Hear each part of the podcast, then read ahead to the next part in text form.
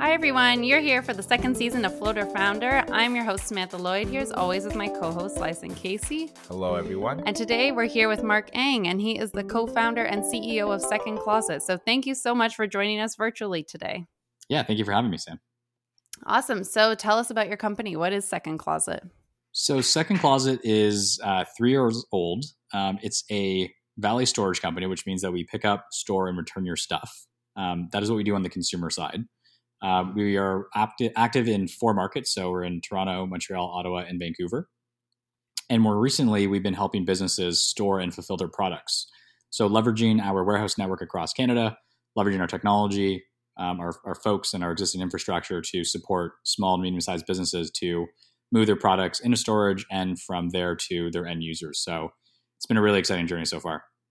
Oh, that's really Yeah, interesting. th- yeah, that is really cool. So you're acting almost as like a, a fulfillment center, almost for for for businesses, like a long term fulfillment center. We are, that's exactly what we're doing. Cool. That's very cool. And uh, how did you come up with uh, the idea? Initially, the idea to just uh, target consumers, and then how did you uh, figure out this other sub market with uh, with the businesses? So it's a really interesting story. I mean, I'll start at the top. Uh, my brother and I moved out when I was 17. Uh, he dropped out of Queen's, where he had just completed a year of life science, uh, paid the rent. Uh, so I took the couch. Uh, we had it was a one bedroom condo downtown Toronto. Um, put myself through uh, U of T, where I got my Bachelor of Commerce. Um, throughout that, we were living in this really confined space. Uh, there was literally only one closet in the in the condo, hence the name Second Closet. It got me to think that in a metro area like Toronto, there has to be a service that would come pick up, store, and return our stuff uh, so that we didn't have to get rid of a lot of things and declutter. Um, turns out that there wasn't, and that's where the seed was planted. Uh, ended up revisiting the idea in my final year of undergrad, uh, where you know my brother and I uh, came together along with our co-founder Heinrich, um, built the initial kind of uh, kind of prototype website, launched it in April, uh, amassed hundreds of customers in the first couple weeks of business, um, and you know we all had kind of full-time offers that were lined up and we made the decision to rescind those offers and, and launch full time into uh, into the startup world. Uh, we haven't looked back since. And the business side of it came about just as we were uh, being very loud within the consumer side of the business with uh, you know TTC subway campaigns, uh, radio ads, uh, social media ads, search engine ads, the whole nine yards. Um, we started just to have businesses contact us through our normal one eight hundred line to you know ask if we could store their products and they then started to ask us to do other value added services and it sort of developed from there so uh, fast forward today we have a very large um, enterprise side and uh, you know business focused side of the business that's really smart. I like that. And I can also say from living downtown, um, people are lucky to have one closet. So it's always good if you can have some extra storage space. You definitely need it. Totally. Awesome. And then, so you co founded the company then with your brother? Yeah, my brother uh, David and uh, our co founder Heinrich. Very cool. And what's the process like of starting a company with a family member, and how has it been managing your business together? It's uh, it's different. It's definitely um, it's different. A lot of the uh, the norms uh, are thrown out the window for sure. Uh, I think you know fellow uh, sibling or family founders will uh, will will chuckle at that. Um, you know, you can have uh, nonverbal communication uh, as a very strong benefit. Uh, so we mm-hmm. meeting and already know sort of what the other person's thinking, uh, where we should take it. Uh, you have the benefit of sort of knowing each other for your whole life. That uh, and that weight kind of carries forward positively. Um, you know, you can also say and have the most uh, passionate of, of, arguments and discussions, and say the nastiest things, and eight minutes later be uh, on good terms again. So, um, got a lot of benefits from that perspective. I mean, I think you can certainly find that in a very close co-founder who obviously you're not related to. Um, we think that we have that in Heinrich for sure. Uh, so it's it's a really good uh, marriage between the three of us. But um, yeah, definitely uh, starting a business with a family member is. I mean, I think it's cautioned against quite a bit. I think just doing a family business in general. But for my brother and I, we've been super close for a long time, so it's been working extremely well. Love that. Yeah, that's really interesting. And uh, so th- there's three three of you, three founders, and and um, so how has how did you decide that all three of you were going to be founders in the company and going to start this company together? And uh, how how is that kind of like been beneficial for the company having multiple people all invested into it with different skill sets? It's a really good question, and there's actually a couple of insights I want to draw from that for for everyone listening. But um, you know, when we, so I was toying around with the idea in mid 2016, I had got some, uh, you know, initial wireframes drawn up um, and sort of came to the table with that initial kind of working website. Um, but you know, when you're going at a business, it's important to take stock of what you bring to the table and and where you know you can probably shore up with partners. And um, I'm not technical. Heinrich is.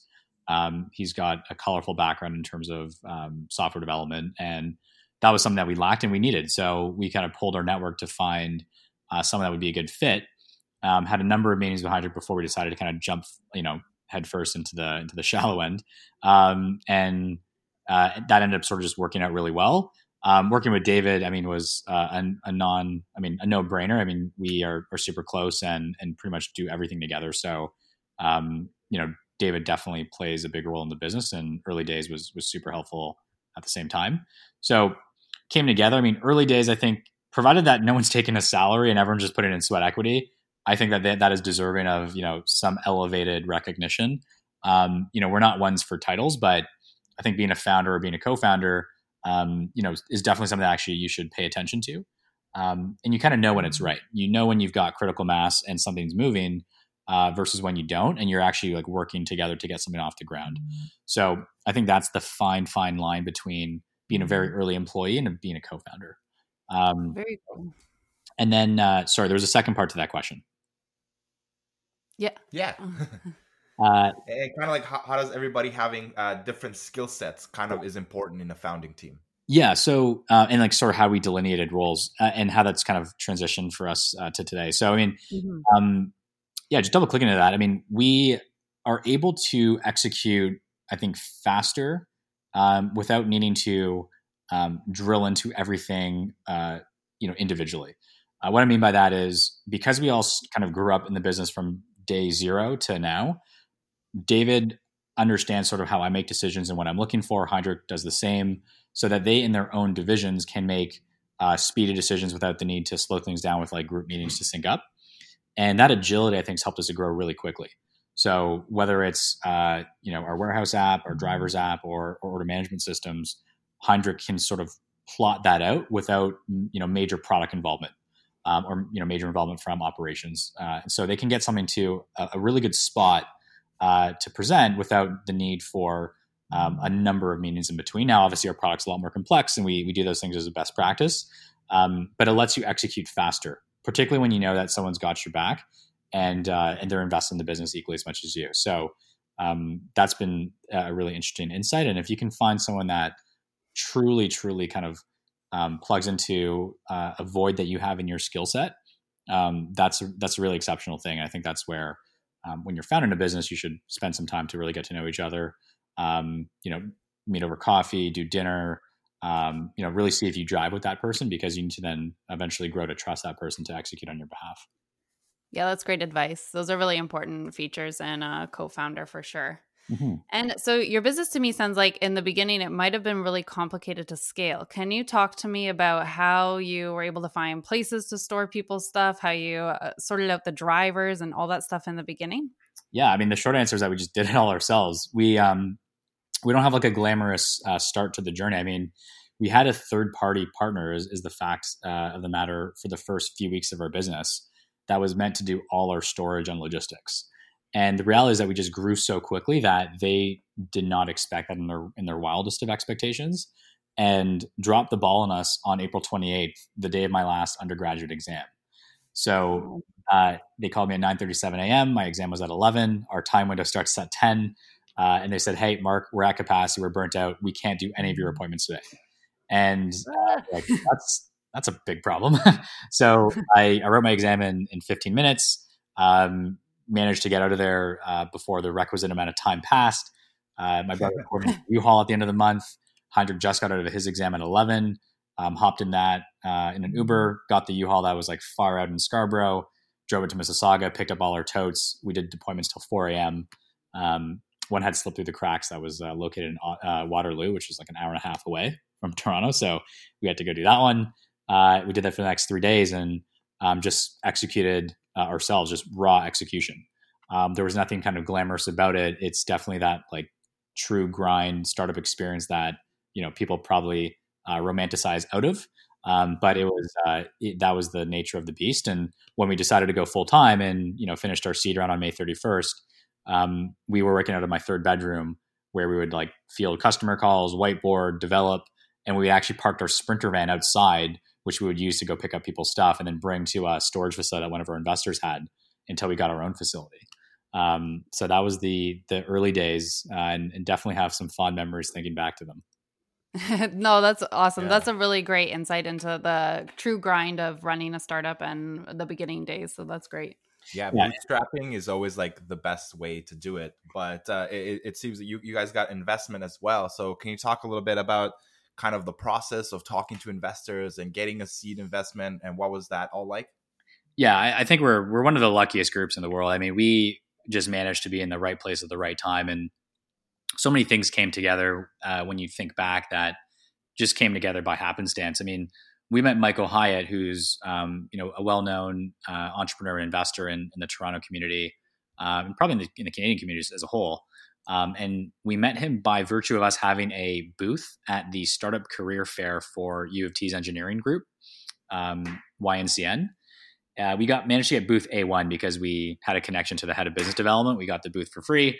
It was the first booth that you walk by when you go through that fair um, Michael Hyatt walks by. I knew of him through the Creative Destruction Lab and kind of waved him over. And just, you know, he was intrigued by the fact that he could store his bike for nine bucks a month and get it back whenever he wanted. and, uh, you know, we had a coffee uh, a couple days later and he really kind of took an affinity to the story and to the business and, uh, you know, asked what it would take for us to quit our jobs that we had lined up. Uh, Heinrich was supposed to be a product manager. I was supposed to be a management consultant. Dave was already working full time. And uh, I told him I would take 250K and he's like, "You probably need 500." So we uh, we put the round together within the day and uh, papered it, and, and, the rest is history. And we raised that. I think we were about six weeks old as a business. Which um, had we not done that, we probably wouldn't. I mean, we probably would have taken our, our full time jobs and and left everything aside. Wow, I love that. I love that the investor was so excited about your business because he wanted to use it personally. Yeah, and and he actually has, and I think that you know Michael and I have stayed super close. I mean, he's a phenomenal uh, phenomenal entrepreneur. Um, he's a great mentor. Uh, he sits on our board, so he's been very helpful to the business. Um, you know, have uh, the utmost respect for him and uh, a lot of time, and it's been great building the business alongside him and, and having his assistance along the way. That's great. And you mentioned you're part of Creative Destruction Lab. Can you talk about being part of CDL and how it helped your business and your team grow? Yeah, so it's funny. So whenever I say that, everyone always thinks that the business was in the CDL, and actually, that's what Michael thought is initially as well, which is probably what piqued his interest. Turns out I was in it as a student. So I was an undergrad student. Um, you know, as as you may or may not know, it's it's an MBA course mm-hmm. for MBA students. So I was lucky to be selected as someone to take part in that. Um, truthfully, going into it, I just thought it was exceptional value because I got to take two MBA credits for the same price as my undergrad. Um, yeah, credits is basically the cost of my full undergrad year. So I thought that was a steal. Um, but uh, super uh, pleasantly surprised by uh, some of the contacts I made through it. Um, it really kind of just reinforced, I think, the science behind a startup, and it's something that I've tried to carry forward. Is that you know when you tell someone you're doing a startup, they just kind of take it as a you know a synonym to you being unemployed, and I think it's because the whole idea of a startup is that it's loosey goosey. You're you know just having to go at something that's far fetched when in reality, I think startups that are you know well thought out and executed well, um, you know, are basically just you're boiling down to a science. It's um, this is our beachhead market. Here's our ideal customer profile. Here's how we're going to go tackle it. Um, you know, should we pivot? Should we not? Understanding a lot of the the nuance that can be codified. Um, I, I, think that is something that people overlook um, because it's, it's, really romantic to have a startup, and I think a lot of people say that they do, um, and you know, have a go at it and aren't really earnestly doing it justice and doing that that kind of that word justice themselves and i think that the the names got a little bit muddied over time if if i may say that but um, yeah for for me i've you know that whole program helps solidify the fact that it is a science and you can boil it down it's not totally an art form that's really mm-hmm. interesting mm-hmm. yeah and uh so throughout the the process of, of building uh, and, and, working on your company what was kind of one of the most difficult challenges for you to overcome and how did you kind of get past that hump i think the biggest thing that a lot of entrepreneurs go through and i think how well they cope with this thing is how well they can scale and continue to scale. It's that um, people are what drive the business. I think if you look at uh, you know any outcome that's been successful, um, there's not one person that's a difference maker. Um, you know whether you think of Amazon or Shopify or any like major uh, company that's you know grown and and you know occupies the headlines these days they are surrounded by titans in business and it's not one person. Certainly there's one person that gets the limelight and is on stage for the most part but there are a uh, there's an army of extremely smart and brilliant people behind them that support that business. I think the sooner we can bring those people into the company sustain them and provide them with autonomy and purpose to do what they need to do the faster you can grow the business because you're having other people think on your behalf and and execute. You know, that's not to say that you should turn a blind eye to everything that's happening, that you shouldn't stay up to date with what they do, but it means that you need to relinquish the decision making control for functional areas that uh, are time for you to get rid of. Um, early days, I mean, we just were used to doing so much of our you know the business ourselves that we got into a habit of just continuing to do that, and we started to kick ourselves out of that. You know, a year into the business um, as we were growing and growing, and um, you know, it's now it's all about just finding the right people to put in the right roles and uh, allowing them to do their to do their their magic. That's great. And what was kind of the hardest thing for you to give up when you were hiring people um, to fill in certain roles? Which role did you struggle most with giving up? You know, I was lucky because I mean, David David's taken on operations extremely well. Heinrich's taken on our technology extremely well. So the other functions that I oversaw was marketing, finance, and sales. Um, still extremely involved in sales, marketing. I've pretty much relinquished that completely um, finance as well. So, you know, it's I would say, you know, marketing dealt with our brand voice, and that's something that was like really, you know, really close to me. Uh, so that was tough. Finance obviously dealt with, um, you know, the inflow and outflows uh, of the business. So that's obviously the lifeblood of the company, and, and, that's obviously extremely important. So those two things I think were probably the most difficult things. But we've got um, two great leaders that are uh, taking those on right now. That's cool. awesome. And and how do you kind of maintain your company culture as you grow and hire more people? It's fine. I literally just did a kind of fireside chat on this at TechTO, um, and I was completely honest with with with the audience. We actually don't have a codified cultural Bible right now. We are in, in fact building one so that you know for new recruits uh, you know they have like guiding principles and it's you know easy to ingest it's part of the onboarding process and it sort of rounds out the whole the whole thing um, but the best defense i think is you just to the extent you can, be involved in who you're bringing into your business because everyone's going to be culturally creative or subtractive to what you've built, and you should have comfort with who you're bringing into the into the business. Um, so they're going to have impact one way or another. So for me, I've always at least had a quick chat or like a full blown interview with people that have been coming into the business in critical roles, um, and you know those are going to be your cultural champions. And so I just ensure that they fit our values that we're you know not necessarily codified on paper, but that most people knew about. And so long as you're doing that, I think that you're going to create a, a, pretty good kind of shield around what you what you're building. But you need to be comfortable with the fact that it's going to evolve as you continue to add people to it. I mean, you don't want to add the same exact clone uh, time after time. You want to bring in a diverse set of opinions and and people, and that changes your culture. But you know, maybe change is not the right word. Maybe it helps your culture evolve positively. That's great advice. Yeah, amazing. Thank you. And for my final question, can you tell me something about yourself that's not on your LinkedIn page? Oh man, uh, I, I, mean, I've knocked off a bunch of my like internships and stuff. I mean, I'm 24 now. I started the business when I was 21, like right out of university. So I don't really have like a, a colorful CV. And frankly, I think the most enriching thing that I've done is is the business that we're we're running right now. You're learning something every day. Um, I've done like audit and uh, internships, investment banking internships, and management consulting internships. Um, so that's uh, that's my past uh, my past life. Um, I've got a black belt in karate, so that's like one other thing. Uh, cool. I have a few gold medals uh, competing provincially. Um, so those are things that aren't on my LinkedIn, but uh, that are you know small mm. little accomplishments, I guess, that I've had back in the day. Yeah, good. Yeah, that's cool. Yeah, that's awesome. Thanks. Alrighty, well, thank you so so much for speaking with us today. It was uh, really great to get to learn everything about Second Closet and how you and your team built it. So, thank you so much. Yeah, guys, thanks so much for having me. Appreciate it. Thank you. Take care. Cheers. Thank you for tuning in to Floater Founder every week. We look forward to bringing you more content from more amazing people in our city. Until next time.